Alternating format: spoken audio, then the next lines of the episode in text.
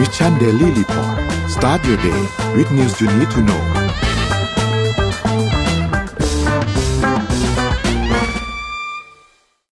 สวัสดีครับยินดีต้อนรับเข้าสู่ Mission Daily Report ประจำวันที่ 30 พฤษภาคม 2566 นะครับ วันนี้คุณอยู่กับพวกเราสองคนตอน7โมงถึง8โมงเช้า สวัสดีพี่อ้อมครับ สวัสดีค่ะ ครับ สวัสดีท่านผู้ฟังทุกๆทท่านด้วยนะครับ ในตอนเช้าวันพุธกลางสัปดาห์ เอ้ยวันอังคารนะครับ ยังไม่พุธครับอังคารเป็นอังคารอยู่นะฮะหลงวันละโอเคเดี๋ยววันนี้เราพาไปอัปเดตเรื่องราวต่างๆกันนะครับว่ามีอะไรเกิดขึ้นบ้างนะครับ เดี๋ยวพาไปดูตัวเลขกันก่อนครับ อัปเดตเซ็ตบ้านเราครับบวก 0.66%ครับอยู่ที่ 1,540.97 ครับถัดมาครับหุ้นต่างประเทศครับดาวโจนส์ครับบวก 1%เลยนะครับอยู่ที่ประมาณ 33,000นะครับ NASDAQ อยู่ที่ 12,975 นะครับบวกขึ้นมา 1.3%นะครับ NYSE ครับอยู่ที่ 15,078นะครับบวกขึ้นมา 0.69%นะครับฟุตซี่100ครับอยู่ที่ 7,627ครับบวกขึ้นมา 0.74%นะครับแล้วก็ห่างเซ็งครับอยู่ที่ 18,551นะครับติดลบ 1.04%นะครับถัดมาครับ ราคาน้ำมันดิบครับ WTI ครับอยู่ที่ 72.10นะครับแล้วก็ Brent อยู่ที่ 76.28 ทั้งคู่มีการปรับตัวลดลงมาเล็กน้อยนะครับประมาณ 0.8%นะครับ ราคาทองคำครับบวก 0.15%ครับอยู่ที่ 1,949.47 ครับ และคริปโตครับสุดท้ายบิตคอยครับอยู่ที่ประมาณ 27,000ถึง28,000นะครับก็วิ่งอยู่พอสมควรครับบวกขึ้นมาประมาณ 2.7%นะครับอีเทเรียมครับอยู่ที่ประมาณ 1,900นะครับบวกขึ้นมา 3% Binance ครับอยู่ที่ 316ครับบวกขึ้นมา 2.72%นะครับโซลาร่าอยู่ที่ 20.7ครับแล้วก็บิตคับคอยอยู่ที่ 1.55นะครับนี่เป็นอัปเดตตัวเลขทั้งหมดครับพี่อ้อมพาไปดู Morning Talk หน่อยครับพี่ โอเค Morning Talk เนี่ยน่าจะเป็นสิ่งที่ทุกคนแชร์กันได้สนุกมากเลยนะคะ เป็นเรื่องเกี่ยวกับองค์กรในฝันนะคะเราเคยคิดไหมนะเวลาที่เราทำงานทุกวันนี้เนี่ย เราอยากจะมีองค์กรแบบไหนที่เป็นภาพในฝันของเรานะคะ ก็เลยอยากให้ทุกคนนะคะแชร์เข้ามานะไม่ว่าจะเป็นมุมของพนักงาน มุมของเจ้าของนะคะ ได้หมดเลยนะ แชร์มารัวอ่าๆเผื่อบอสเอาไปทำเอาไปทำคอนเทนต์ จัดไปครับจัดไปครับอะช่วงหลังมีการยิงคำถามมาเพื่อเอาไปทำคอนเทนต์ครับ นี่ทำไมถึงมีรูปสมมูลขึ้นมาสมมูลได้ยึดได้ยึดรายการเราไปแล้วใช่ไหมครับเมื่อกี้อยู่ดีๆมีรูปเราสมมูลมีขึ้นมาเราตกไปหนึ่งตัวด้วยนะสมมูลอะอ่านี่นี่แต่ไม่มีองค์กรที่ในมาฝันของคุณเป็นอย่างไรนะครับดังพิมพ์กันเข้ามาครับ เดี๋ยวประมาณช่วงท้ายๆรายการประมาณสักเจ็ดโมงสี่สิบห้านะครับ เดี๋ยวเรามาอ่านคอมเมนต์ของทุกๆท่านกันนะครับ นนพาไปดูข่าวแรกกันก่อนครับพี่อ้อมไปดูที่ไหนดี พาไปดูที่สี่จีนก่อนแล้วกันครับพาไปดูที่จีน มีข่าวหนึ่งน่าสนใจมาก ที่จีนเนี่ย เมื่อวานเมื่อวันเมื่อเมื่อเมื่อเมื่อสัปดาห์ที่แล้วเนี่ยนะครับ มีข่าวอันหนึ่งคือเกี่ยวกับเรื่องของเครื่องบินนะครับ ที่จีนเนี่ยมีการผลิตเองในจีน แล้วมีการขึ้นบินทางพาณิชย์เป็นครั้งแรกนะครับ ซึ่งนี่เป็นเที่ยวบินแรกนะครับ ซึ่งก็มีการรายงานครับว่าจีนเนี่ยได้ประสบความสำเร็จ ครับในการนำเครื่องบินที่ผลิตในประเทศตัวเองมาใช้มาให้บริการเป็นแบบเครื่องบินพาณิชย์เนี่ยเป็นครั้งแรกหลังจากที่เราได้ข่าวเรื่องของการพัฒนาเครื่องบินมาเนี่ยเป็นระยะเวลาค่อนข้างนานหลักสิบปีนะครับซึ่งเที่ยวบินอันนี้เนี่ยเป็นของสายการบิน China Eastern Airlines นะครับเที่ยวบินที่ MU 9191นะครับก็เอ่อเป็นเที่ยวบินที่ต้องบอกว่าบินจากเซี่ยงไฮ้ไปกรุงปักกิ่งนะครับแล้วก็ถือว่าเป็นเที่ยวบิน ครั้งแรกที่ทำการบินโดยเครื่องบินโดยสารรุ่นนี้ด้วยคือ C919 เนี่ยนะครับตัวเครื่องบินเนี่ยเขาถูกพัฒนาโดยบริษัทที่เป็นรัฐวิสาหกิจของจีนนะครับชื่อ Commercial Aircraft Corporation of China นะครับหรือว่า COMAC เนี่ยนะครับซึ่งก็เป็นครั้งแรกที่เขาเผลิตขึ้นมาเอง แล้วก็นำเครื่องบินเอง แต่ต้องบอกว่าไม่ไม่ได้ร้อยเปอร์เซ็นต์นะครับเพราะว่าชิ้นส่วนบางส่วนของเครื่องบินโดยสารลำนี้เนี่ยก็ยังคงต้องนำเข้ามาจากต่างประเทศ ทีนี้ถ้าเราไปดูในดีเทลจริง ๆ แล้วเนี่ย จากที่เขาวิเคราะห์มาเนี่ยนะครับ จะพบว่าเครื่องบินรุ่นนี้คือ C919 เนี่ยมันผลิตมาแบบเหมือนถอดแบบออกมาจาก Boeing 737 MAX แล้วก็ Airbus A320 นะครับซึ่งก็น่าสนใจครับ เพราะว่าณปัจจุบันตอนนี้เนี่ยนะครับคือจีนเองเนี่ยเครื่องบินต่างๆ อันนี้เป็นรุ่นแรกเนาะเพราะฉะนั้น ศักยภาพของจีนหลังจากนี้ต้องมานั่งวิเคราะห์กันครับ ต้องมานั่งดูกันอีกทีหนึ่งครับว่ามีศักยภาพมากพอไหมที่สามารถจัดจำหน่ายให้กับทั้งในประเทศเองกับสายการบินอื่นๆที่สนใจ รวมถึงต่างประเทศด้วยสายการบินอื่นๆนะครับ ซึ่งบางส่วนก็อาจจะต้องการลดการพึ่งพาเทคโนโลยีจากชาติตะวันตกไหม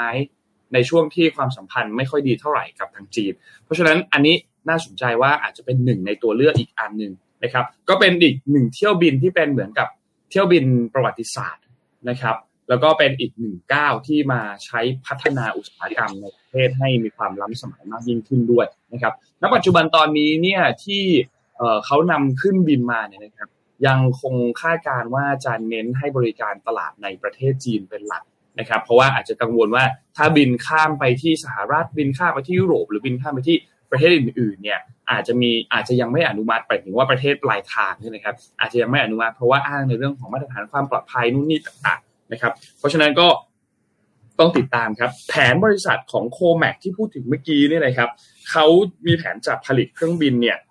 150 ลำต่อปีในช่วงระยะเวลา 5 ปีหลังจากนี้เป็นต้นไปนะครับ แล้วก็บอกว่าตอนนี้เนี่ยมียอดคำสั่งซื้อเครื่องบินรุ่นนี้คือ C919 เนี่ย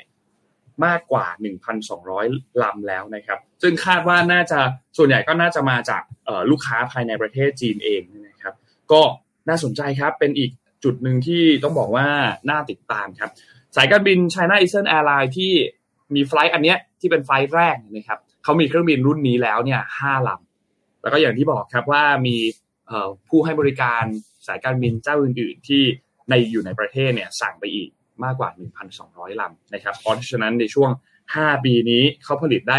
150 ลำต่อปีเนี่ยเราก็น่าจะได้เห็นเครื่องบินลำนี้มากยิ่งขึ้นนะครับ ก็รอติดตามกันดูครับว่าจะเป็นอย่างไรครับ เป็นอีกหนึ่งความสำเร็จที่ประเทศจีนครับสำหรับเครื่องบินขนาดเล็ก 164 ที่นั่งครับอ่าไหนๆก็มาที่ประเทศจีนนะคะ ก็แวะพาไปประเทศจีนเหมือนกันค่ะ แต่อันนี้ไม่ใช่ข่าวดิจิทัลไหร่ เพราะว่าเป็นข่าวเกี่ยวกับมิจฉาชีพครับนนมิจฉาชีพ ที่ปลอมเป็นเพื่อนจินตนาการว่ามีเพื่อนนนจะมายืมเงินนนใช่ไหมครับเป็นมิจฉาชีพใช้ระบบ AI ทั้งด้วยการยืมเหมือนโทรวิดีโอคอลอย่างเงี้ยแต่ใช้หน้าเพื่อนที่เป็น AI และใช้เสียงจากมิจฉาชีพ ให้ทายว่าเงินหายไปเท่าไหร่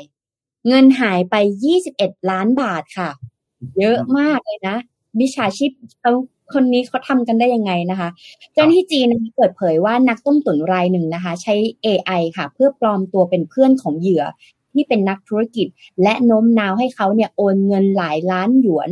โดยเหยื่อเนี่ยซึ่งมีนามสกุลว่าแซ่กัวนะคะ ได้รับวิดีโอคอลในเดือนเมษายนที่ผ่านมานะคะ จากคนที่ดูเหมือนจะเป็นเพื่อนสนิทของเขานะคะ และจากรายงานข่าวที่เผยแพร่เมื่อวันจันทร์ที่ผ่านมานะคะ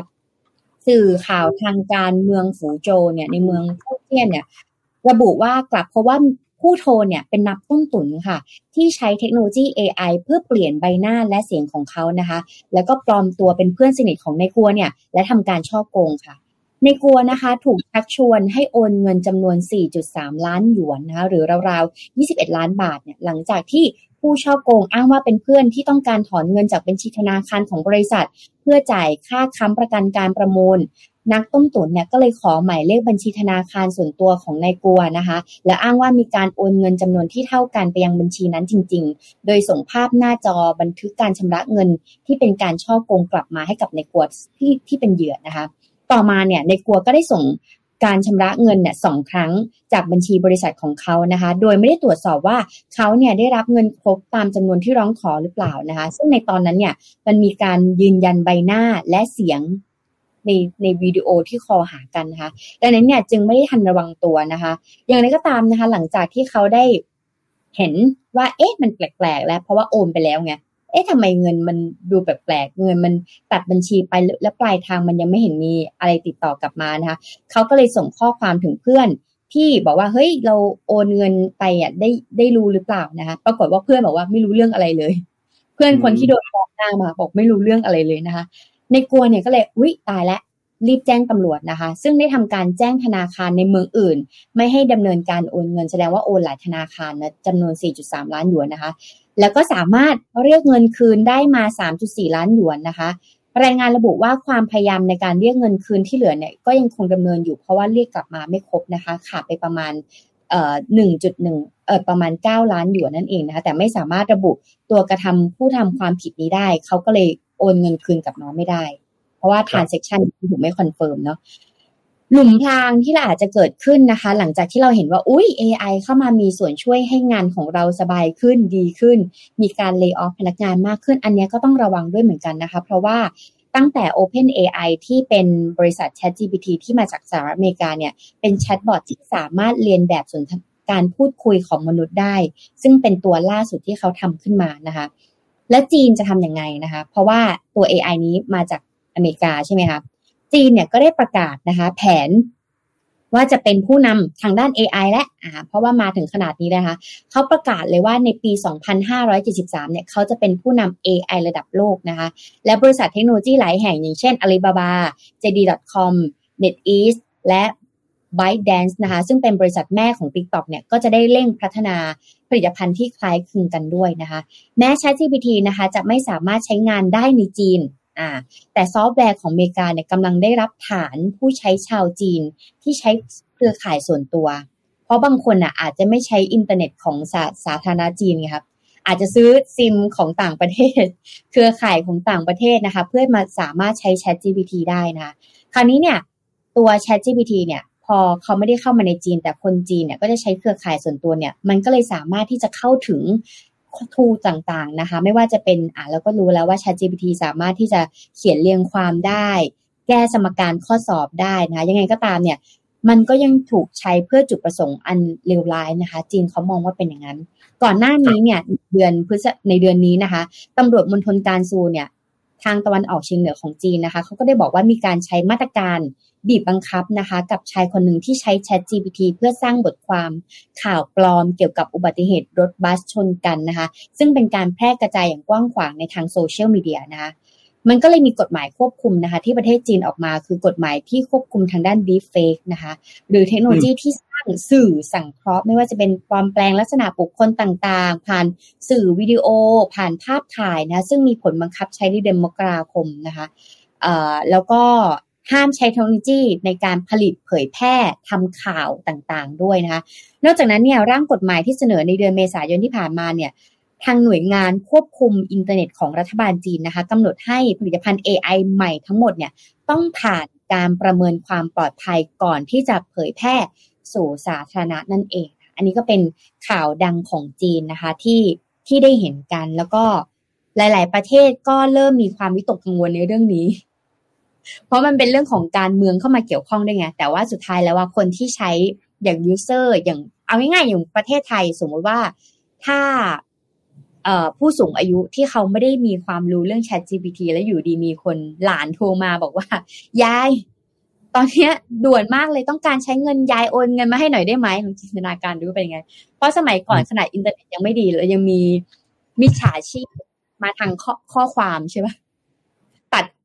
ตัดข้อความ ทุกเดือนโดยอัตโนมัติเนี่ย แต่รอบต่อไปเนี่ย ผู้สูงอายุคนที่ไม่ได้มีความรู้เรื่องเทคโนโลยีเนี่ยเขาก็ดูไม่ออกเหมือนกันนะว่าใช่หลานเราจริงหรือเปล่า อันนี้ก็รีบเอามาบอก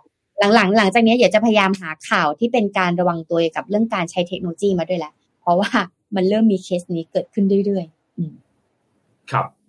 เออเออก็ก็น่าน่ากลัวครับน่ากลัวแล้วแล้วคือเราเรามาฟังจากในมุมมองของคนที่สามที่ ฟังเรื่องนี้แล้วแล้วมีเคสแบบนี้เกิดขึ้นแล้วเนี่ยเราอาจจะรู้สึกว่าแบบ เออ มันก็คงพอเกิดขึ้นกับเราเราก็คงรู้ทันแหละ เราคงไม่ถึงกับรู้ไม่ทันหรอก แต่พอถึงเวลาที่มันเกิดขึ้นกับเราจริง ๆ ทุกอย่างมันจะเนียนมากครับ ทุกอย่างมันจะรู้สึกว่า เออ มันก็น่าจะใช่นะ มันดูจะเป็นไปได้ เพราะว่าทุกคือเขาก็เรียนเหมือนมิจฉาชีพเหล่านี้ก็เรียนศึกษามาเพื่อที่จะหลอกคนนะครับพูดง่ายๆเพราะฉะนั้น นั่นแหละครับระมัดระวังกันครับ อะไรใหม่ๆมิจฉาชีพเก่งหมดค่ะ ยิ่งกว่าสตาร์ทอัพไม่รู้ว่ารีคูดมาได้ยังไง เก่งมากนะมิจฉาชีพอะไรใหม่ ๆ นี่เขาทำได้หมด เรื่องเกี่ยวกับการโกงแนวใหม่ทางด้านเทคโนโลยีเนี่ยมิจฉาชีพเก่งมากเก่งจริงจบมา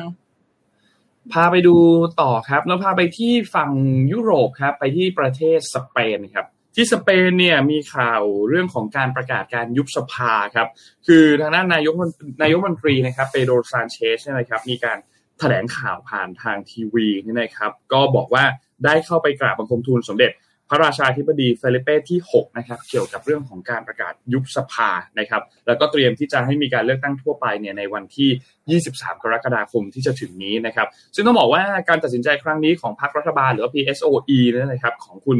เปโดซานเชสนะครับแล้วก็พรรคร่วมที่เป็นพรรคพันธมิตรต่างๆนะครับก็ต้องบอกว่าก่อนหน้านี้เขามีการเลือกตั้งระดับภูมิภาคกันในวันที่ 28 พฤษภาคมที่ผ่านมานี่เองนะครับและที่สำคัญคือพรรคของเขาแล้วก็พักพันธมิตรเนี่ยแพ้การเลือกตั้งระดับท้องถิ่น แล้วก็การเลือกตั้งในระดับภูมิภาคนะครับ ส่วนทางฝั่งของพรรคขวาจัดอย่างพรรค Conservative People แล้วก็พรรค VOX หรือพรรค Vox เนี่ยนะครับ ก็ทำผลงานการเลือกตั้งได้เหนือกว่านั้นนะครับ ซึ่ง คุณซานเชสก็ให้สัมภาษณ์ตรงๆเลยครับ หลังจากที่เห็นผลการเลือกตั้งแล้วเนี่ยแม้ว่าการเลือกตั้งนี้จะมีระดับขอบเขตเพียงแค่ท้องถิ่นแล้วก็ระดับภูมิภาค แต่ความหมายของการลงคะแนนเนี่ยเกิดขึ้นถึงมันมีการสื่อสารข้อความอะไรบางอย่างต่อไปมากกว่านั้นนะครับ ก็เลยมีการประกาศการยุบสภาเกิดขึ้นนะครับ คือยังไม่ได้มีการประกาศอย่างเป็นทางการ แต่ว่า ได้มีการให้สัมภาษณ์ทางทีวีว่าเอ่อได้มีการรายงานต่อต่อพระราชาธิบดีแล้วเรียบร้อยแล้วก็เตรียมที่จะยุบสภาจัดให้มีการเลือกตั้งภายในวันที่ 23 กรกฎาคมที่จะถึงนี้เนี่ยนะครับ ซึ่งเรื่องนี้ก็เป็นเรื่องอันหนึงที่น่าสนใจครับ เพราะว่าการเลือกตั้งในระดับเทศบาลในระดับภูมิภาคเมื่อวันอาทิตย์ที่ผ่านมานะครับ ก็ทำให้ผลงานที่ออกมาเนี่ยไม่ดีนักตรงข้ามกับทางฝั่งของเอ่อแกนนำฝ่ายค้านนะครับที่เป็น พรรคฝ่ายขวาเนี่ยนะครับ ก็ทำผลงานได้ค่อนข้างที่จะดีนะครับ ซึ่งทางด้านคุณเปโดซานเชสเนี่ยถ้าเราย้อนเวลาไปเนี่ยนะครับดำรงตำแหน่งผู้นำสเปนสมัยแรกเนี่ยคือในช่วงปี 57 ถึงปี 59 นะครับแล้วก็ชนะการเลือกตั้งขึ้นเป็นสมัยที่ 2 เมื่อปี 61 นะครับแล้วก็ประกาศว่าจะอยู่ครบวาระในช่วงเวลาตอนนั้นนะครับซึ่งจริงๆ ตามปกติแล้วเนี่ยถ้าอยู่ครบตามวาระจริงๆเนี่ยการเลือกตั้งทั่วไปครั้งถัดมาของสเปนเนี่ยจะถูกจัดในเดือนธันวาคม ปีนี้นั่นแหละนะครับ แต่ว่านั่นแหละครับ หลังจากที่มีการเลือกตั้งระดับท้องถิ่นระดับภูมิภาคเรียบร้อยแล้วเนี่ยก็ต้องมีการพิจารณาอะไรต่างๆ แล้วก็สุดท้ายเลยมีการเตรียมจะประกาศยุบสภานะครับ เพราะฉะนั้นหลังจากนี้ต้องรอติดตามครับ เพราะว่าคือต้องบอกว่านับตั้งแต่ที่เขาดำรงตำแหน่งในสมัยที่สองเป็นต้นมาเรื่อยๆเนี่ยนะครับ ก็ต้องบอกว่ามีอุปสรรคค่อนข้างเยอะครับ ทั้งปัญหานู่นนี่ต่างๆนะครับ ไม่ว่าจะเป็นเรื่องของนโยบายรัฐบาลที่ อัตราเงินเฟ้อต่างๆก็ยังมีปัญหาอยู่นะครับอำนาจซื้อของรัฐบาลที่ลดน้อยลงจนต้องบอกว่า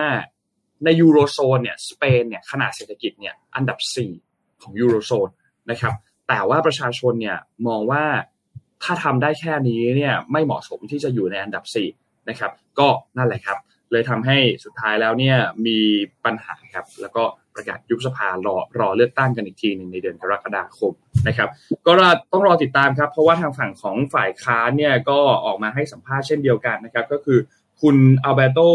นูเยสเตจูนะครับที่เป็นหัวหน้าพรรคประชาชนหรือว่า PP เป็นพรรคฝ่ายค้านของสเปนนะครับก็มีการประกาศแสดงความยินดีหลังจากที่รัฐบาลเนี่ยเตรียมประกาศที่จะยุบสภาแล้วก็จัดการเลือกตั้งก่อนกำหนดจริงๆก่อนกำหนดที่อย่างที่บอกเมื่อกี้คือเดือนธันวาคมนะครับก็เลื่อนมาจัดกันในเดือน กรกฎาคมแทนนะครับ ก็มีการเรียกร้องให้ประชาชนเนี่ยออกมาใช้สิทธิ์รวมถึงผู้ที่สนับสนุนพรรคเนี่ยนะครับ ออกมาลงคะแนนเพื่อให้พรรคเนี่ยชนะการเลือกตั้งในครั้งนี้นะครับ ก็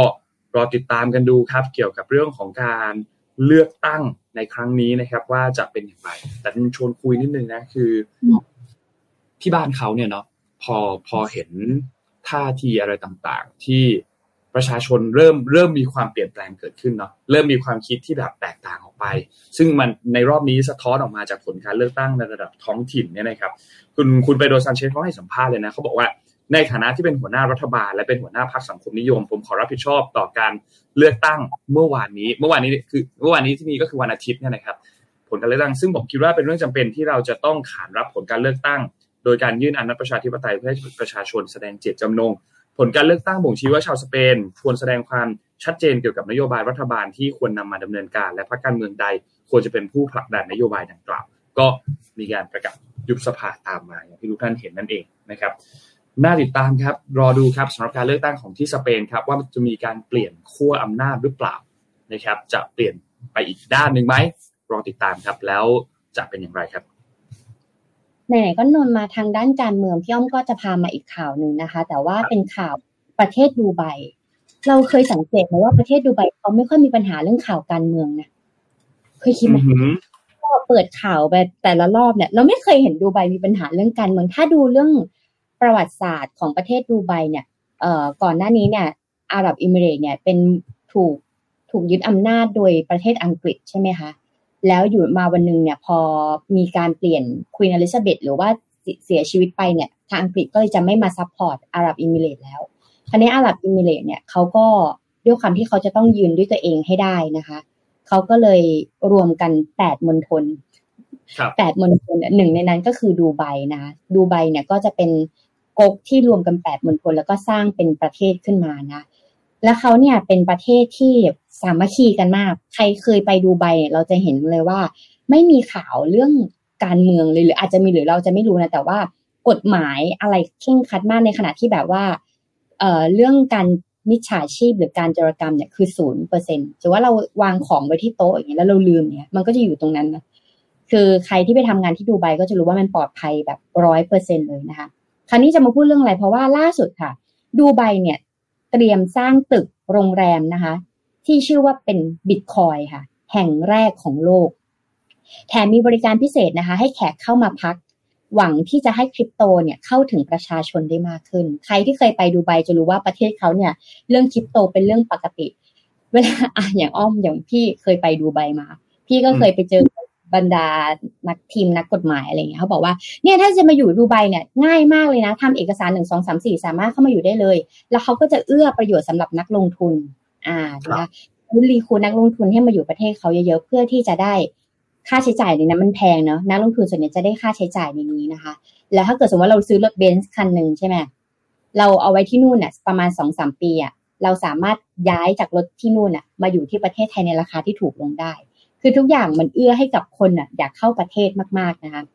คราวนี้เนี่ยเราต้องพูดก่อนว่าอย่างวันนี้เนี่ยเราก็พูดในเรื่องของคริปโตเคอเรนซีเนาะแล้วก็บิตคอยน์เนี่ยเป็นเหรียญอันดับหนึ่งของโลกนะคะ ที่มีชื่อเสียงนะคะ แล้วก็ได้รับความนิยมเนี่ย เราจะเห็นแล้วว่าธุรกิจในหลาย ๆ ประเทศเนี่ยเริ่มหันมาใช้เทคโนโลยีบล็อกเชนแล้วก็สกุลเงินดิจิตอลมากขึ้นนะคะ หรือแม้แต่ทั้ง Lightning Network Lightning Network เนี่ยคือการที่เราเอาบิตคอยมาใช้มาใช้แทนชีวิตประจำวันเหมือนแทนธนาคารได้เลยนะคะ ซึ่ง 6 วันที่ผ่านมาเนี่ยเว็บไซต์ Virtual Guru รายงานจากข่าวว่านะคะหนึ่งในประเทศที่เป็นศูนย์กลางอุตสาหกรรมอย่างคริปโตเนี่ยเขาประกาศแล้วว่าดูไบเนี่ยจะเป็นศูนย์กลางของคริปโตนะคะวางแผนที่จะสร้างโรงแรมหรูนะคะ เพื่ออะไร เพราะว่าในดูไบอะค่ะได้เตรียมแผนสร้างตึกดังกล่าวเนี่ยเป็นเครือข่ายโรงแรมนะคะ เป็นเครือข่ายเนี่ยจะสูงถึงประมาณ 40 ชั้น และโรงแรมดังกล่าวเนี่ยจะใช้ AI ทั้งหมดนะคะ และใช้บล็อกเชนเนี่ยเพื่อความมั่นคง คงทนของวัสดุนะคะ นอกจากนี้ทางโรงแรมเนี่ยได้นำเสนอวิธีพิเศษในการให้รางวัล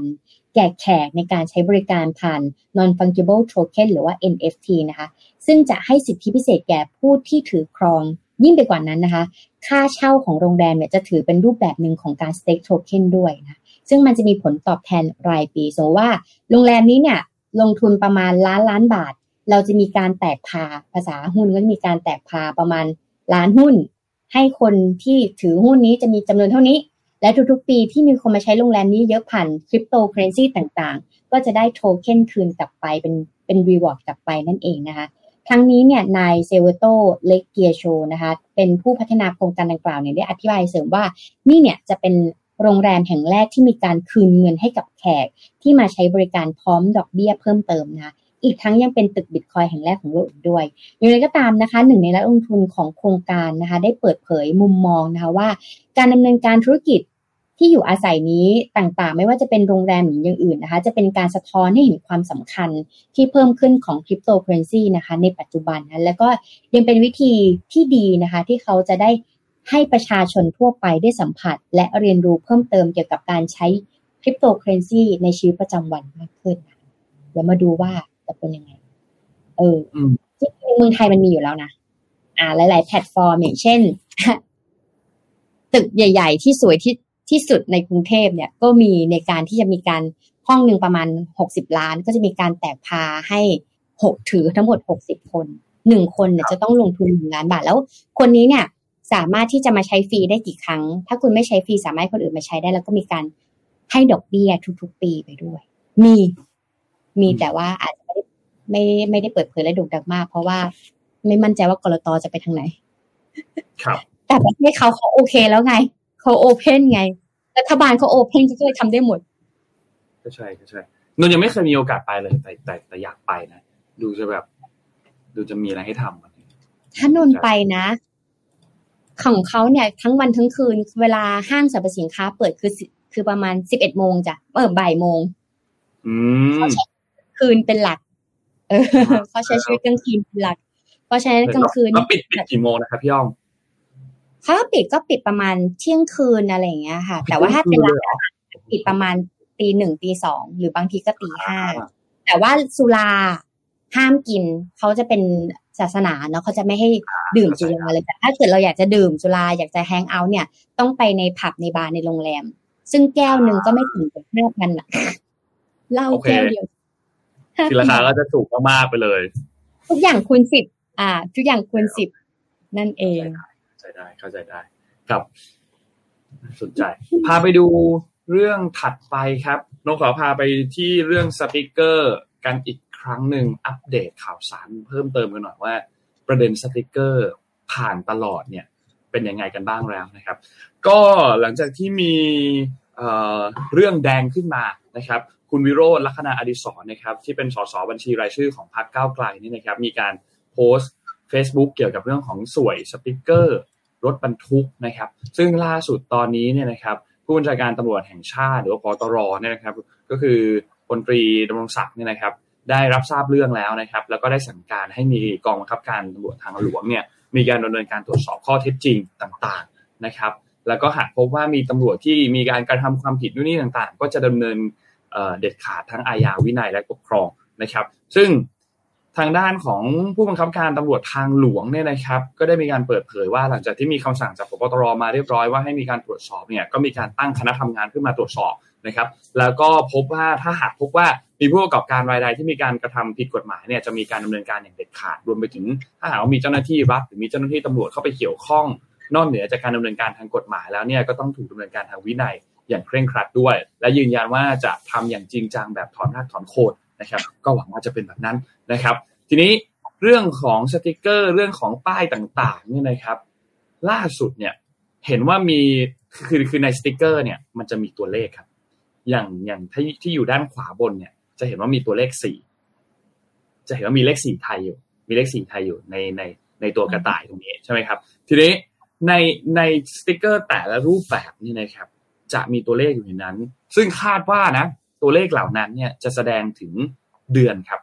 อย่างสี่เนี่ยก็คือเดือนสี่เดือนเมษายนนะครับสติกเกอร์แต่ละสติกเกอร์จะสามารถใช้ได้ในเดือนเดือนนั้นเท่านั้นหรือเปล่า อันนี้เป็นคำถามที่เราอาจจะต้องรอติดตามความชัดเจนกันอีกทีหนึ่งแต่คาดว่าจะเป็นแบบนั้นนะครับ แล้วก็มีข่าวว่า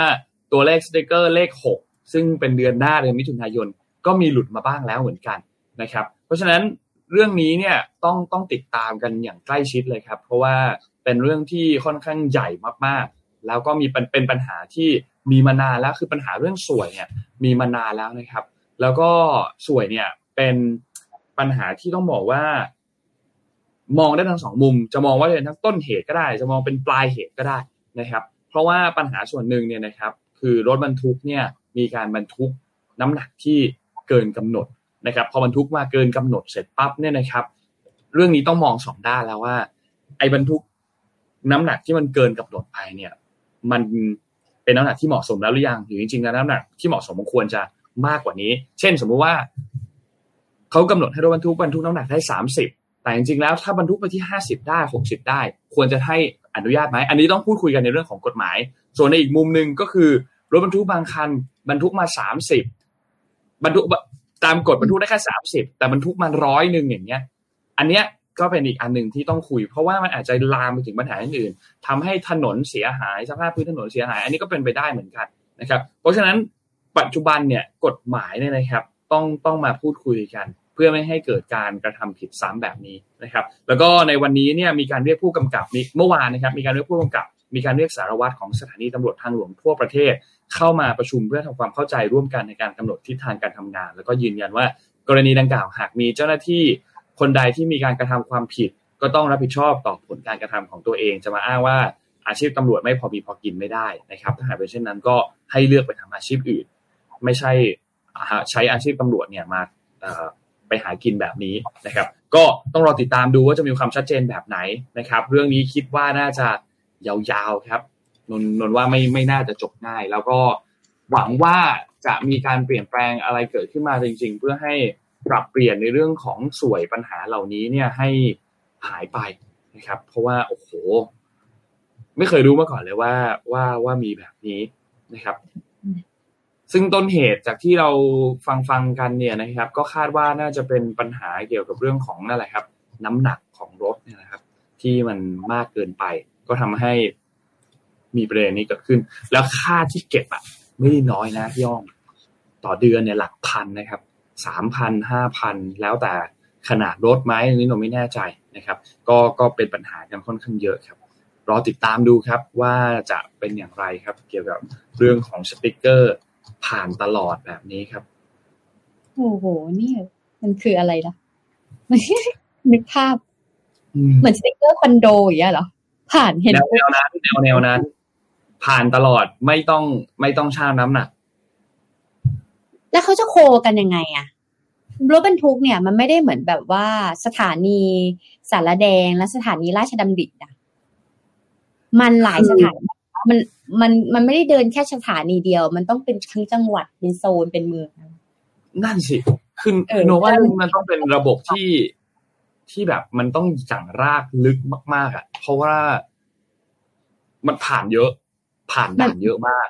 ด่านในการเนี่ยผ่านมันเยอะมาก เพราะฉะนั้นอย่างน้อยก็ต้องมีการพูดคุยกันในหลาย ๆ ด่านเนาะหรือว่าสติกเกอร์อันนึงมันผ่านได้แค่ด่านเดียวหรือเปล่า อันนี้เราก็ไม่แน่ใจเหมือนกัน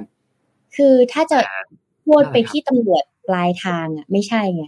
เพราะว่ามันโหนดมันเยอะมากไงสถานีแต่ละสถานีมันต้องมีหัว ต้องมีหัวหน้าแก๊ง ถูกต้องมีหัวต้องมีหัวหน้าแก๊งเออมันเป็นไปไม่ได้ที่รถบรรทุกมันจะแค่สถานีเดียวอะ มันต้องหนูขับอะอย่างเช่น โซนบางนาอย่างเงี้ย มีตู้คอนเทนเนอร์ส่งตู้คอนเทนเนอร์หรือเอาง่ายๆอย่างชลบุรีเนี่ยอย่างอ้อมเนี่ยพัทยากรุงเทพเนี่ยอาทิตย์หนึ่งประมาณสามสี่วันเข้ากรุงเทพเนี่ยรถบรรทุกเนี่ยเยอะมากเลยนะ ข้างทางอะมันก็จะมีหินที่มันหล่นลงมานนเห็นไหมอ่าอ่าใช่ หินที่ใช่มันกระใช่เด็นออกมาแล้วข้างทางมันจะเป็นหินแบบเป็นกองเหมือนกองหิมะอะไรอะไรอย่างเงี้ยครับเต็มไปหมดเลยอะแล้วก็เราก็เลยคิดว่า แล้วในแต่ละที่ที่ drop หรือว่าการชั่งน้ำหนักมันก็ไกลเหมือนกันอะถ้าไม่ใช่มอเตอร์เวย์เราก็เลยมองคอมเมนต์มาค่ะอ๋อโทษทีครับพี่อ้อมพี่อ้อมพูดพูดก่อนเลยครับก็ก็เลยมองว่าเวลาเก็บอะเขาไม่ได้เก็บที่ปลายทางไม่ใช่ตำรวจที่อยู่หน้าสถานีตรงนั้นแล้วบอกว่าเอ้ยเห็นแล้วไปค่ะมันต้องมีการวอลค่ะ การสื่อสารกันมันต้องมีหัวหน้าแก๊งเออ นี่มีคอมเมนต์บอกว่ามีมานานแล้วครับรถบรรทุกโดนทุกคันห้าล้อโดนจับก่อนแล้วค่อยเข้าไปเคลียร์นะครับ ซึ่งอ่ามีคนบอกว่าเคยรู้มาว่าเกิดจากสมาคมรถบรรทุก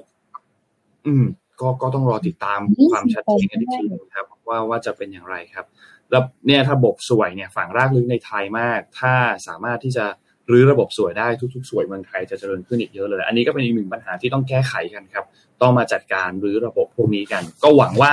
รัฐบาลถัดไปรัฐบาลใหม่เนี่ยจะสามารถที่จะขุดรากปัญหาเหล่านี้ออกมาลงคิดว่ามันไม่ได้มีแค่ประเด็นเรื่องของรถบรรทุกอะมันคงมีอีกหลายเรื่องที่ที่ฝังรากอยู่ตรงเนี้ย อีกค่อนข้างเยอะเหมือนกันก็หวังว่าจะสามารถที่จะแก้ไขปัญหาเหล่านี้ได้จริง ๆ เพราะว่า อืม มันมัน มันมีมันมันทำให้มันเกิดเม็ดเงินอีกจำนวนเยอะมากที่เป็นการคอร์รัปชันเกิดขึ้นเนี่ยนะครับ ใช่ใช่ อะไหนๆแล้วก็ไปถึงแบบองค์กรที่เราเห็นการเก็บสวยแล้วเรามาองค์กรในฝันของเราดีกว่า Morning Talk อะไปมอร์นิ่งทอลเลยใช่ไหมครับได้ครับเดี๋ยวเรามักจะเราเรามักจะลืมไปจน Morning Talk ตอนท้ายเราเดี๋ยวลูดไป Morning Talk ข้างบนสักนิดนึงได้ครับได้ครับ Morning Talk ของเราคือองค์กรในฝันของเรานะคะ ที่เราอยากเห็นเป็นยังไงในฐานะที่เราเป็นทั้งมุมพนักงานหรือมุมเจ้าของธุรกิจนะคะอะพี่อ้อมแชร์ก่อนละกันเพราะเมื่อกี้นนท์อ่านข่าวพี่อ้อมเหรอ องค์กรในฝันเหรอ เราชอบทำงานอะเราก็เลยอยากได้ทีมงานที่ชอบทำงานเหมือนเรา เออ เราไม่ชอบเราเอ่อชอบทำงานแล้วก็สนุกกับมันไปด้วย ดังนั้นเนี่ย เราอยากได้ทีมที่พร้อมจะไฟแล้วก็พร้อมที่จะเห็นอะไรแล้วก็ตื่นเต้น อยากทำอยากเรียนรู้อะไรเงี้ยแล้วโดยเฉพาะเด็กเจนใหม่เนี่ยขี้เบื่อง่าย เราจะต้องหาอะไรทำไปเรื่อยเพื่อให้เขารู้สึกสนุกตลอดเวลา ถ้าเกิดทำเรื่องเดิมๆเขาอาจจะเบื่อง่ายอะปีสองปีเนี่ยก็จะเริ่มเบื่อแล้วต้องหาอะไรทำไปเรื่อยอะไรอย่างเงี้ยค่ะ แล้วก็ทักษะการทำงานเป็นทีม อืมพี่อ้อมว่าสำคัญนะพี่อ้อมเคยเจอคนที่เก่งมาก เป็นโปรแกรมเมอร์เก่งมากอะไรเงี้ย แต่ทำงานกับคนอื่นไม่ได้เลย จบเลย มันเหมือนว่ามันเก่งแล้วมันมัน collab กับคนอื่นไม่ได้ แต่คนบางคนไม่เก่งนะ แต่ว่า เป็นลูกเป็นทีมงานที่น่ารักทำงานเป็น team player อะไรเงี้ยกลับอยู่ได้ยั่งยืนกว่า เพราะว่าอืมการทำงานคำว่าองค์กรมันไม่ใช่เราแค่คนเดียวไง มันมีหลายคนอย่างในภาพเนี่ย มันมีหลายจิ๊กซอว์มาก ๆ ที่มาต่อกันอย่างเงี้ยค่ะ ดังนั้นเนี่ย one man show อาจจะยาก ถ้า one man show ไปพี่อ้อมเคยเจอลูกน้องที่แบบชอบ one man show ไปว่า ถ้า one man show อาจจะไม่เหมาะกับทำงานในองค์กรนะเธออาจจะเหมาะกับ trader เธออยู่บ้าน เออเธออยู่บ้านบ้าคนเดียว เออ ไม่ต้องคุยกับใครเลยเธอเป็น trader อย่างเดียวไปเลยอะไรอย่างเงี้ย ก็ก็เป็นอย่างนั้นแล้วก็ในมุมของเราถ้าเราเป็นในฐานะที่เราเป็น partner แล้วเราก็เคยเป็นทีมงานแล้วกันนะ เราก็อยากได้เจ้านายที่มีนิสัยของการเป็นองค์ประกอบมีนิสัยของความเป็น leadership จริง ๆ เราว่าไม่ว่าจะเป็นทั้ง leadership ที่ดีทีม player ที่ดีอะเราว่าไปได้ไกลได้ แต่สำคัญก็คือ mindset ด้วยอืมครับนี่แหละคือองค์กรให้ฝัน ของเรา ของนนท์น่ะ ของของนนท์เนี่ยแล้วเท่าที่นนท์ลองอ่านคอมเมนต์ดูนะแล้วก็จริงๆนนท์ก็คิดคิดตรงกับหลายๆคนแต่อันที่ถูกใจที่สุดเนี่ยคือ สนับสนุนให้พนักงานออกกำลังกาย พวกพวกพวกนโยบายบริษัทต่าง ๆอะนนท์นนท์นนท์ค่อนข้างรู้สึกว่าหลาย ๆ บริษัทก็จะมีนโยบายพื้นฐานเนาะในการดูแลพนักงานใช่ไหมครับอืมก็จะมีสวัสดิการนู่นนี่ต่างๆ มีเรื่องประกันกลุ่ม มีอาจจะมีสวัสดิการเจ๋งๆอย่างของที่ Mission เนี่ย มีเบิร์ มีให้ให้ซื้อหนังสือได้ใช่ไหมครับ เดือนละหนึ่งเล่มใช่ไหมครับ ก็เป็นสวัสดิการที่แต่ละองค์กรก็จะมีไม่เหมือนกัน บางที่มีสนับสนุนเรื่องของอาหาร บางที่มีสนับสนุนเรื่องของเอ่อของกินนู่นนี่ต่างๆ ระหว่างวัน หรือบางที่มีแอลกอฮอล์ด้วยซ้ำระหว่าตอนเลิกงานอะไรอย่างเงี้ย ก็มีแอลกอฮอล์ด้วยอะไรเงี้ย แต่ว่าพวกเนี้ยเราว่าสิ่งที่สำคัญที่สุดคือเรื่องการสื่อสารพี่อ้อม คือในองค์กรน่ะต้องสื่อสารกันให้ให้ชัดเจน โดยคิดว่าองค์กรไหนก็ตามที่สามารถที่จะรับการสื่อสารกันระหว่างลูกน้อง ระหว่างระดับที่เป็นระดับ manager แล้วก็ระดับที่เป็น C level ได้เนี่ยหนูว่าค่อนข้างดี เพราะว่าอืมทุกอย่างที่เกิดขึ้นปัญหาที่เกิดขึ้นทุกเรื่องเนี่ยจะถูก voice ขึ้นมาและถูกแก้ปัญหาได้ค่อนข้างเร็ว เพราะว่ามีการสื่อสารกันนะครับ ที่เหลือก็จะเป็นนั่นแหละเพื่อนร่วมงานแล้วว่า เพื่อนร่วมงานของแต่ละคน toxic ไหมทำงานอืมด้วยแล้วโอเคไหม ต่างคนต่างรับผิดชอบหน้าที่ของตัวเองได้ไหมแล้วช่วยเหลือกันในทีมได้ไหมเนะว่าพวกนี้ก็จะเป็นองค์กรในฝันของหลาย ๆ คน แต่หนูชอบเนี่ยว่าเลยมีคนที่ที่มีคนคอมเมนต์เรื่องของสนับสนุนให้พนักงานออกกำลังกายอะเพราะหนูว่าเรื่องนี้ยสำคัญนะคือเวลามีเพื่อนออกกำลังกายด้วยอะ มันสนุกกว่า มันมันมันง่ายกว่าโดนใช้คาว่ามันง่ายกว่าแล้วกัน ถ้าเทียบกับการที่ไปออกกำลังกายคนเดียว คือบางคนเนี่ย ถ้าเป็นคนที่มีวินัยมากๆ มีเป้าหมายมากๆ การไปออกกำลังกายคนเดียวสำหรับเขาไม่มีปัญหาหรอกนนเชื่อว่าสบายมากถ้าออกกำลังกายคนเดียวได้ มีวินัยมากๆ แต่บางคนเนี่ยไม่ใช่คนที่แบบว่า เออฉันมีวินัยมาก มีตารางชัดเจนว่าสัปดาห์หนึ่งฉันจะต้องออกกำลังกายสองวันสามวันว่าไป ถ้าไม่ได้มีวินัยแบบนั้นเนี่ย สิ่งที่ช่วยได้เหลือช่วยเหลือได้มากคือเพื่อนออกกำลังกาย เพราะฉะนั้นถ้าบริษัทส่งเสริมให้พนักงานออกกำลังกาย เช่น อาจจะมีฟิตเนสที่ออฟฟิศไหมหรือมีแบบเป็น sport day ในแต่ละเดือนหรือในแต่ละสัปดาห์อะไรอย่างเงี้ย ก็จะก็ก็ดีมากๆอย่างที่ Mission เราก็เตะบอลกันเออทุกๆทุกๆสัปดาห์เนาะสัปดาห์หนึ่งก็จะไปเตะบอลด้วยกันเอ่อที่ที่ออฟฟิศก็มียิมด้วยอะไรอย่างเงี้ยก็ค่อนข้างที่จะดีนะครับ แล้วเพื่อนๆล่ะครับเราลองอ่านคอมเมนต์ให้ดูกันอีกสักนิดหนึ่งนะครับ นี่ เราเลื่อนไปให้เออ ก็จะมีเนี่ยแหละเนาะองค์กรที่ใส่ใจผู้มีส่วนได้ส่วนเสียทุกมิติ มีจริยธรรมทุกด้าน มีผลประกอบการดี มีความยั่งยืนและที่สำคัญคือจ่ายโบนัสทุกปี เข้าใจ องค์กรในฝันคือทุกคนรู้เป้าหมายของตัวเอง และมี culture สนับสนุนให้เกิดการแลกเปลี่ยนความคิดเห็นเคารพความหลากหลายนะครับ อืมอืม แล้วก็มีจาก YouTube นะคะ อยากให้อยากทำงานองค์กรที่ผู้บริหารให้เวลาในการลงมาพูดคุยกับพนักงาน เช่น Apple นะคะ ที่ทิมคุกเนี่ย มักจะมานั่งทานข้าวที่โรงอาหารของบริษัทอ่าอืม นั่นแหละครับ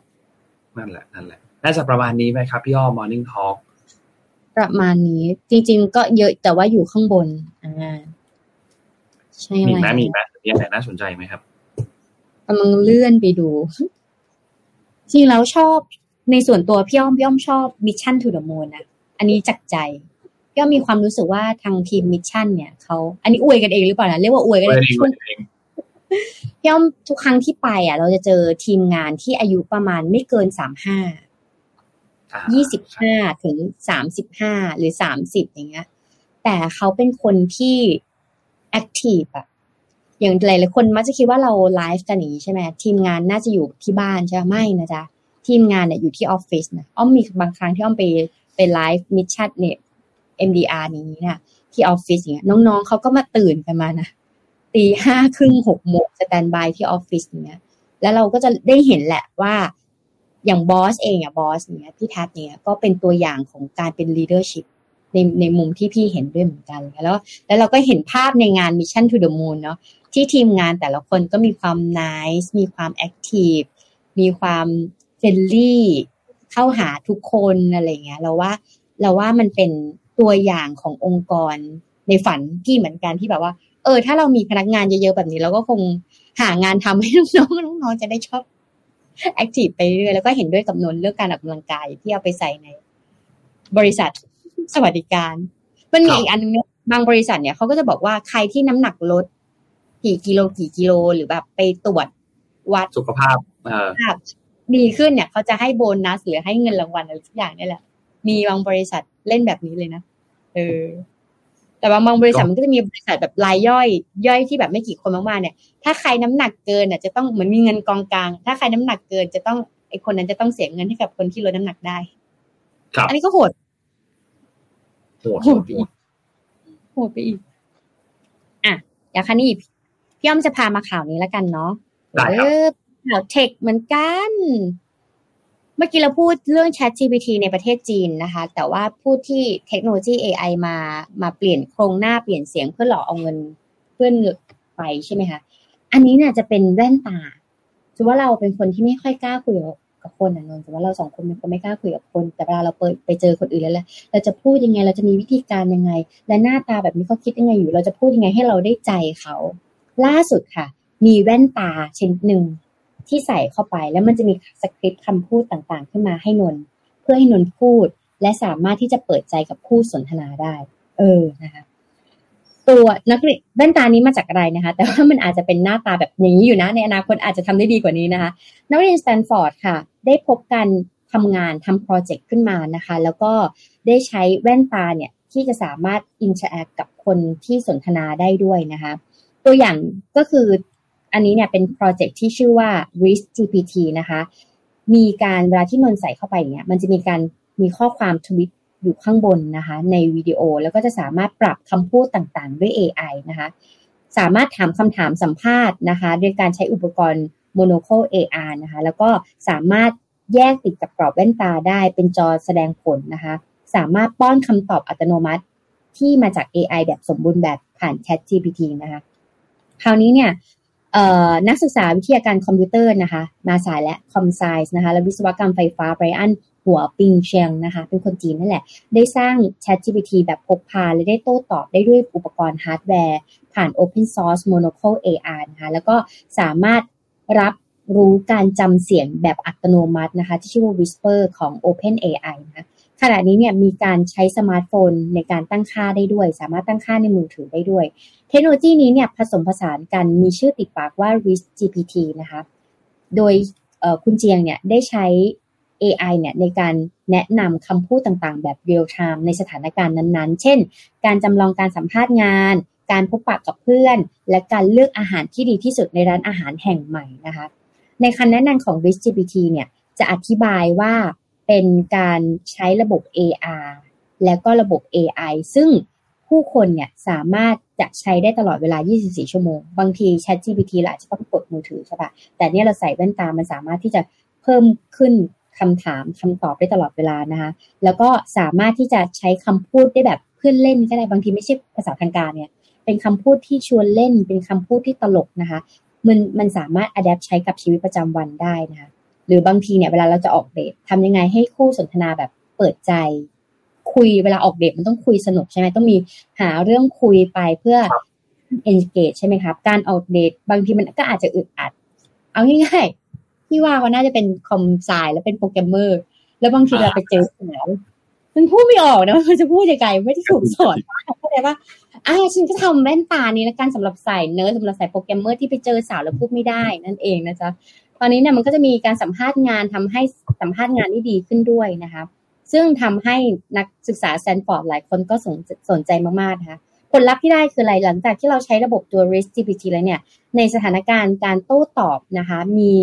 การเจอเพื่อนพูดคุยแล้วก็เอ้ยรู้สึกว่าโอเคขึ้นดีขึ้นนะคะหรือบางทีเราจำไม่ได้ว่าคนนี้คือใครออย่างเราไป Mission to the Moon ไปงาน Forum เนี่ย เราเจอแขกเยอะมากๆบางทีเราก็อาจจะจำไม่ได้นะว่าเขาคือใครครับแว่นอันนี้ก็จะช่วยได้ว่าสแกนหน้าปุ๊บปุ๊บปุ๊บสแกนโปรไฟล์มาเลยว่า คนนี้คือใครชื่ออะไรทำงานอะไรอยู่นะคะทำให้เราสามารถจดจำเขาได้มากขึ้นนะคะ อ่าแล้วก็สามารถผู้สวมแว่นตาเนี่ยสามารถที่จะเชื่อมต่อบทสนทนาว่าก่อนหน้านี้เราเคยคุยกับเขาเรื่องนี้คุยอะไรกันแล้วเรากลับมาคุยเรื่องนี้กับเขาสารต่อแล้วหรือว่าเฮ้ยคนนี้ชอบกินแบบนี้ เวลาเราไปร้านอาหารอย่างพี่ปิ๊กอยู่อยู่ในรายการใช่ไหมคะเนี่ยพี่ปิ๊กชอบกินอาหารแบบนี้จำได้เลยแต่บางทีเราอาจจะจำไม่ได้แต่แว่นตาเนี้ยสามารถจำได้เวลาเราไปร้านอาหารกับพี่ปิ๊กเราบอกว่าอุ้ยหนูจำได้ว่าพี่ปิ๊กเคยสั่งอาหารเมนูนี้งั้นหรือว่าเมนูจะแบบอีกเป็นไงหน้าครบทันท่เลย ดูทันทีนะคะ เออ มันก็เลยอีกเป็นอีกหนึ่งตัวอย่างที่น่าสนใจนะคะ ก็คือการให้คำแนะนำเมนูร้านอาหารในวิดีโอที่เป็นทวิตขึ้นมานะคะ หรือว่าเวลาที่ถูกถามด้วยคำพูดต่างๆคำแนะนำพูดอะไรให้มันสนุกนะคะ ก็สามารถที่จะช่วยได้นะคะ หรือแม้แต่บางทีที่เรามองไปที่เมนูใช่ไหมมันสามารถที่จะสแกนขึ้นมาได้เลยนะนนว่า คุณค่าทางโภชนาการอาหารแบบในกี่เปอร์เซ็นต์ กินได้แคลอรี่กี่เปอร์เซ็นต์นะคะ ซึ่ง นักศึกษาสแตนฟอร์ดเนี่ยก็ยังสามารถใช้ประโยชน์จากบริการที่เชื่อมต่อจากการถอดเสียงพูดได้ด้วยถอดสคริปต์มาได้ด้วยนะคะ ผ่าน TTS และ OCR ในแอปพลิเคชัน AI นะคะ ซึ่งก็น่าจะสนุกขึ้น อันนี้ก็เป็นอีกมุมน่าสนุกน่าสนมันใจน่าจะมันเดี๋ยวมันจะทำได้ดีกว่านี้ มันอาจจะแปะไปบนแว่นตา แต่ว่าเดี๋ยวมันจะดีกว่านี้ ครับ เห็นแว่น เห็นเทคโนโลยีอะไรก็ตามเกี่ยวกับแว่นอะไรพวกเนี้ยเราจะชอบนึกถึงการ์ตูนโคนันทุกทีเลย จุดเริ่มต้นเทคโนโลยีต่างๆมาจากโคนันใช่ใช่ใช่ใช่จะชอบนึกถึงโคนันทุกทีเลย แต่ว่าเออมีมีมีคอมเมนต์อันหนึ่งพูดน่าสนใจครับ คือโปรเจกต์นี้ต้องระวัง PDPA พอสมควร เพราะว่าต้องมีการเซ็นในเรื่องของความยินยอมต่างๆเนาะเพราะว่าเราจะได้ถ้าเราไปออกเดทอะนนท์ถ้าเราไปออกเดทแล้วใส่แว่นตาดูอยู่เออขอโทษนะครับ ขออนุญาตเอ่อเข้าถึงข้อมูลส่วนตัวได้ไหมครับ ยินยอมไหมครับ จับมือยินยอมไหมอย่างนี้ใช่ปะเออสาเพมารถราะว่าคุยกันได้อันนี้มันสุ่มมีความสุ่มเสี่ยงเรื่องกฎหมายนะเอาจริงๆถ้าพูดถึงอะมีความสุ่มเสี่ยงมีความสุ่มเสี่ยงจริงๆเออคอมเมนต์นี้พูดถึงน่าสนต่อใจไปแต่คอมเมนต์ดีมากนะคะ เป็นอีกมุมหนึ่งที่ที่น่าสนใจ ครับ น่าสนใจน่าสนใจ อ่าพาไปดูต่อที่เรื่องตุรกีครับ จริงๆเมื่อวานพูดถึงเรื่องของการเลือกตั้งตุรกีไปแล้วเล็กน้อย แต่ว่าเมื่อวานช่วงเช้าเนี่ยเพิ่งมีการรายงานผลกันอย่างเป็นทางการเล็กน้อยเราก็ยังไม่ได้ลงดีเทลอะไรต่างๆ วันนี้ก็เลยอยากจะลงดีเทลกันอีกสักนิดหนึ่งนะครับ คือการเลือกตั้งที่ตุรกีเนี่ยนะครับที่จัดขึ้นวันที่ 28 พฤษภาคมที่ผ่านมาเนี่ยคือต้องบอกว่าเขาจัดการเลือกตั้งเอ่อมาสองรอบแล้วนะครับ รอบแรกเนี่ยคือจัดในวันที่ 14 เดือนเดียวกันคือเดือนพฤษภานั่นแหละถัดมาคือวันที่ 14 เนี่ยเลือกตั้งเสร็จเรียบร้อยแล้วเนี่ยปรากฏว่า เสียงเนี่ยไม่มีใครชนะเกิน 50%นั่นก็ทำให้ต้องเกิดการเลือกตั้งรอบที่ 2 ขึ้นในช่วงเวลา 2 สัปดาห์หลังจากนั้นก็คือวันที่ 28 พฤษภาคมนะครับแล้วที่สุดแล้วเนี่ยก็เป็นทางด้านประธานาธิบดีเออเรเซปไทยิปเอโดกันนะครับในวัย 69 ปีนะครับที่ชนะการเลือกตั้งในรอบที่2นะครับแล้วก็ทำให้ตัวเขาเนี่ยได้นั่งเก้าอี้ประธานาธิบดีต่ออีก 5 ปีนะครับหลังจากที่ต้องบอกว่าเขาอยู่ใน เกมการเมืองอยู่ในผู้ครองอำนาจของตุรกีมานานมากกว่า 20 ปีแล้วเนี่ยนะครับ ผลการเลือกตั้งอย่างเป็นทางการเนี่ยออกมาบอกว่าคุณอโดกันเนี่ยชนะไปที่ 52.1%นะครับ ส่วนคู่แข่งก็คือคุณเคมาลเคลิกดารกลูเนี่ยนะครับจากพรรค Nation Alliance ที่เป็นแล้วก็หัวหน้า CHP เนี่ยนะครับได้คะแนนไปที่ 47.9%น นะครับ ก็มีปราศัยครับหลังจากที่มีการประกาศผลการเลือกตั้งออกมานะครับ ของคุณแอร์โดกันเนี่ยนะครับ ต่อบรรดาผู้สนับสนุนก็มีการเฉลิมฉลองชัยชนะของเขานะครับ บอกว่าประชาชนจำนวน 85 ล้านคนคือผู้ชนะที่แท้จริง แล้วก็ให้ความมั่นสัญญาว่า เขาจะทิ้งความขัดแย้งทั้งหมดไว้เบื้องหลัง แล้วก็จะสร้างความสามัคคีแล้วก็สร้างความฝันของชาตินะครับ แต่ทีนี้หลังจากนั้นไม่นานที่ที่บอกว่าจะทิ้งความขัดแย้งไว้เบื้องหลัง หลังจากยังยังยังไม่จบเลย ทางด้านเนลสันทายุเอร์กันก็โจมตีทางด้านฝ่ายค้านครับโจมตีทางด้านคู่แข่งของเขาก็คือคุณคิริกดากรูเนี่ยนะครับบอกบอกว่าคนนี้เนี่ยอยู่ข้างผู้ก่อการร้าย แม้ว่าจะไม่ได้มีการแสดงหลักฐานอะไรก็ตาม หลังจากที่มีการพูดประเด็นอันนี้เนี่ยนะครับ ก็บอกว่า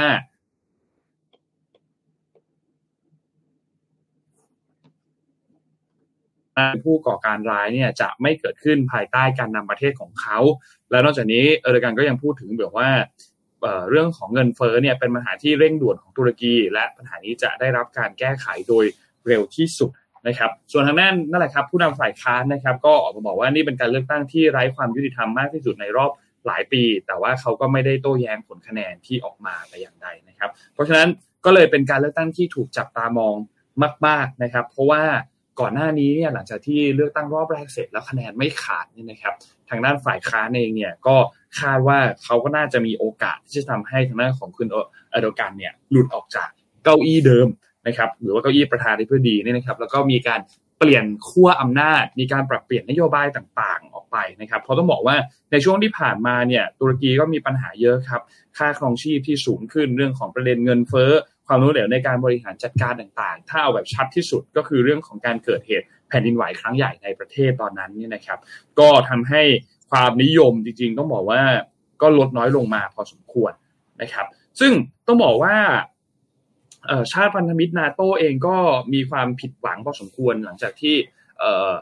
ฝั่งของฝ่ายค้าเนี่ยแพ้การเลือกตั้งในครั้งนี้นะครับ เพราะต้องบอกว่า ในช่วงที่ผ่านมาทุกท่านจะเห็นครับ ในช่วงที่มีสงครามระหว่างยูเครนกับรัสเซียเนี่ยคุณเออร์โดกันเองเนี่ยก็ได้มีการกระชับความสัมพันธ์อันดีกับวลาดิเมียร์ปูตินของรัสเซียด้วยนะครับ แล้วก็ต้องบอกว่าทางด้านรัสเซียเองก็มีการแสดงความยินดีกับชัยชนะครั้งล่าสุดในครั้งนี้ด้วยนะครับ ส่วนทางด้านโจไบเดนครับก็มีการโพสต์ข้อความนะครับบอกว่าก็ตั้งตารอที่จะร่วมงานกันต่อไปในฐานะพันธมิตรของนาโตทั้งในประเด็นระดับความท้าทายระดับโลก แล้วก็ในระดับทวีภาคีนะครับทีนี้มีบทความอันนึงของ BBC ที่มีการ วิเคราะห์เรื่องนี้ออกมา หลังจากที่เอ่อเดอการชนะการเลือกตั้ง แล้วก็จะอยู่ในตำแหน่งต่อไปอีก 5 ปีพาดหัวเนี่ยคือพาดหัวน่าสนใจมาก คือทำไมชัยชนะของประธานาธิบดีอโดกันจะทำให้ตุรกีเนี่ยยิ่งแตกแยกไปมากกว่าเดิมนะครับ คือประเด็นในเรื่องนี้เนี่ยนะครับต้องบอกว่าการเลือกตั้งผลการเลือกตั้งคะแนนเนี่ยเฉียดฉิวคือ 52%นะครับนั่นหมายความว่าผู้มีสิทธิ์ลงคะแนนเกือบครึ่งเนี่ยก็ต้องก็ต้องบอกว่ามีมุมมองที่ไม่ ไม่ชอบมุมมองของทางด้านเรเซฟไทป์อโดกันเหมือนกันแต่เอาละแม้ว่าจะเฉือนกันด้วยคะแนนน้อยแค่ไหน แต่ชนะก็คือชนะนะครับ ผู้สื่อข่าว BBC เองเขาก็มีการติดตามการเลือกตั้งครั้งนี้อย่างใกล้ชิดนะครับ แม้ว่าการเลือกตั้งในครั้งนี้เนี่ยจะค่อนข้างสูสีนะครับ แต่ว่านับตั้งแต่ที่มีการกำหนดให้มีการเลือกตั้งประธานาธิบดีโดยตรงในปี 2014เนี่ยนะครับ ผู้นำฝ่ายค้านเนี่ยก็ยังไม่เคยสามารถที่จะเอาชนะเอโดกันได้เลยนะครับ แม้แต่ว่าจะ คือคือมียังไงก็สุดท้ายก็จะแพ้คะแนนอยู่ประมาณนี้แหละครับ หลักหนึ่งล้านหรือสองล้านเนี่ยนะครับ ซึ่งก็ต้องบอกว่าอันนี้ก็เป็นอีกจุดหนึ่งที่ค่อนข้างค่อนข้างน่าสนใจครับว่า ด้วยความที่มันเฉือนกันมากเนี่ย มีคนที่ไม่เห็นด้วยก็เยอะมากๆ เพราะฉะนั้นก็มีความเสี่ยงที่อาจจะมีความไม่พอใจอะไรเกิดขึ้นไหมจากฝั่งที่อยู่ฝั่งตรงข้ามนะครับ เพราะฉะนั้นเรื่องนี้เป็นเรื่องที่ต้องติดตามกันต่อไปอย่างใกล้ชิดมากๆ นะครับสำหรับการเลือกตั้งที่ที่ตุรกีเนี่ยนะครับรวมถึงนโยบายการจัดตั้งรัฐบาลขึ้นมาใหม่อีกครั้งหนึ่งเนี่ยนะครับเพราะว่าปัญหาเงินเฟ้ออย่างที่บอกครับเป็นปัญหาเร่งด่วนมากๆนะครับแล้วก็ต้องบอกว่าตราเงินเฟ้อที่บ้านเขาที่ขึ้นสูงขึ้นเนี่ยคือเขาพุ่งสูงขึ้น 44%ต่อต่อปีนะครับเพราะฉะนั้นกระทบกระทบทุกคนแน่นอนนะครับพวกราคาอาหารค่าเช่า ราคาสินค้าต่างๆเนี่ยทุกอย่างเนี่ยมัน ขึ้นสูงมากมาโดยตลอดนะครับ ซึ่งส่วนหนึ่งเนี่ยก็มีหลายสาเหตุนะครับ แต่ว่าบางส่วนก็อาจจะบอกว่ามีหนึ่งอันที่โดยกันเนี่ยไม่ไม่ยอมขึ้นอัตราดอกเบี้ยนโยบาย ซึ่งเป็นมาตรการที่สำคัญในการจัดการจัดการในเรื่องของภาวะเงินเฟ้อทำให้ค่างเงินตุรกีเองก็ลดต่ำเป็นประวัติการเมื่อเทียบกับค่างเงินดอลลาร์สหรัฐนะครับทางธนาคารกลางของตุรกีเองเนี่ยก็เผชิญอุปสรรคในเรื่องของผู้ส่งด้านสกุลเงินต่างประเทศที่เพิ่มเติมขึ้นมาเยอะมากนะครับ เพราะฉะนั้น มีหลายปัญหามากครับที่จะเกิดขึ้นครับในช่วงรัฐบาลหลังจากนี้นะครับ เพราะฉะนั้นยุทธศาสตร์ต่อไปที่จะต้องมามองกันนโยบายต่างๆ ที่ต้องมามองกันเนี่ยน่าติดตามมาก ส่วนพรรคฝ่ายค้านก็อาจจะต้องจับตามองต่อไปถึงการเลือกตั้งครั้งถัดไปนะครับ ว่าจะเป็นอย่างไรนะครับ ช่วงนี้เขาก็ฮิตโซนหลาย ๆ ประเทศก็ฮิตการเลือกตั้งเนาะ มันไม่ใช่เทรนด์แฟชั่น แต่ว่าทุก ๆ ที่ก็มีปัญหาเหมือนกันหมด บ้านเราก็ยังยังเคลียร์ไม่จบ มีข่าวลับข่าวอะไรเต็มไปหมดเลยนะคะอะอย่ามาอีกข่าวนึงเรื่องการเมืองนะพี่ยอมของของของบ้านเรานะนนยังไม่ได้ยังไม่ได้แบบว่าลง detail เรื่องดีลลับนู่นนี่ที่มีภาพหลุดออกมาว่าคุณเศรษฐาไปดูบอลเลสเตอร์ แล้วเจอกับคุณอนุทินอะไรเงี้ย คือจากที่นนลองลองมองมองดู ก็ยังไม่รู้สึกว่ามีอันไหนที่แบบว่า เอ๊น่าจะ น่าจะใช่นะ น่าจะมีความคืบหน้าอะไรเพิ่มเติมขึ้นมาแล้ว ยังไงรอความชัดเจนก่อน ฟังข่าวลือก็อาจจะได้แค่สนุกเนาะแต่ว่ารอรอข่าวที่ชัดเจนออกมา เราจะได้มาพูดคุยถึงสถานการณ์ต่อไปกันไปเลยดีกว่าว่า ถ้าข้อเท็จจริงเกิดขึ้นแบบนี้แล้ว move ต่อไปที่จะเกิดขึ้นทางการเมืองเนี่ยจะเป็นอย่างไรบ้างแต่ ที่สำคัญที่สุดที่และจะเกิดขึ้นจริง ๆ คือวันนี้เนี่ยนะครับ 30 พฤษภาจะมีการพูดคุยกันของ แปดพักร่วมในประเด็นเกี่ยวกับประธานสภาที่พักประชาชาตินะครับ แล้วก็น่าหวังว่าจะได้ข้อสรุปออกมาว่าสุดท้ายแล้วเนี่ยใครที่จะเป็นประธานสภานะครับ ก็รอติดตามครับ คิดว่าวันนี้น่าจะมีความชัดเจนเกิดขึ้นแล้วเดี๋ยวพรุ่งนี้เรามารายงาน ถ้าเขามีการแถลงข่าวออกมาหลังจากที่มีการประชุมกันเสร็จเรียบร้อยครับเพราะช่วงนี้ข่าวมันซาซาไปไง เมื่อเทียบกับวีวีก่อนๆอะ มันซาซาไปนะคะแต่ว่าก็คิดว่าวันนี้แหละน่าจะชัดเจนขึ้นนะคะ เดี๋ยวพอเดี๋ยวขอพามาอีกข่าวหนึ่งนะคะ เป็นข่าวเกี่ยวกับเรื่องของการตรวจจับของปลอม ง่ายๆ ผ่านแอปพลิเคชัน เออ ก่อนหน้านี้เนี่ย อ้อมเคยเอาตัวอย่างแอปพลิเคชันหนึ่งขึ้นมา เพื่อให้ดูว่าแบรนด์เนมอันนี้ของแท้หรือของปลอมใช่ไหมคะ เวลาที่เราจะไปเข้าสปามือสองแล้วได้ของกลับมาอะไหล่ครบหรือเปล่า แต่รอบนี้ค่ะ ไม่ใช่แค่เฉพาะของแบรนด์เนม แต่สามารถใช้ได้กับทุกอุปกรณ์นะคะ คราวนี้สินค้าลอกเลียนแบบนะคะ มันมีมูลค่าถึง 2.3 ล้านล้านดอลลาร์นะในอุตสาหกรรมเนี่ยในอุตสาหกรรมของก๊อปนี้นะคะ สินค้าลอกเลียนแบบและสินค้าลอกเลียนแบบเนี่ยอาจจะส่งผลกระทบ ต่อทุกๆ คนนะคะ สมมติเอาง่าย ๆ อย่างที่เราเห็นเนี่ยมันเป็นแผงวงจรเหมือนแผงวงจรคอมพิวเตอร์ใช่ไหมตัวประกอบต่างๆเนี่ยมันจะมีชิปหลายตัว และไอ้ตัวแผงอุปกรณ์อันนี้เนี่ยมันมีความเป็นไปได้ว่าชิปเนี่ยมันอาจจะเป็นของไม่จริงของเทียม และอย่างบริษัทที่นำเข้าอุปกรณ์อิเล็กทรอนิกส์อะค่ะถ้าสมมติเราต้องเอาคนอะไปนั่งตรวจอะหนูลองจินตนาการ และไปจี้แต่ละว่าอันนี้มีรหัสอะไรใช่ไหมอะไรเงี้ย มันลำบากมากเลยนะ เพราะฉะนั้นเนี่ยการที่เราเอาแผงวงจรมาแล้วเราก็ถ่ายรูปเนี่ย มันสามารถสแกนได้หมดเลย ว่าอันนี้มีของแท้หรือของจริงเท่าไหร่นะคะคราวนี้เนี่ยบางทีคราวนี้นักพัฒนาแอปที่ชื่อว่า Alitheon นะคะ ได้สร้างฟีเจอร์ Print ซึ่งเป็นแอปที่ใช้ AI สามารถตรวจจับของปลอมนะคะ และของปลอมด้วยการถ่ายภาพ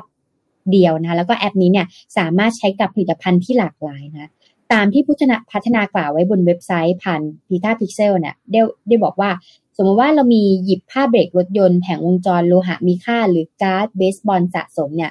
มาเรามั่นใจได้หรือเปล่าว่ามันจะเป็นของจริงไม่ใช่ของปลอมนะคะ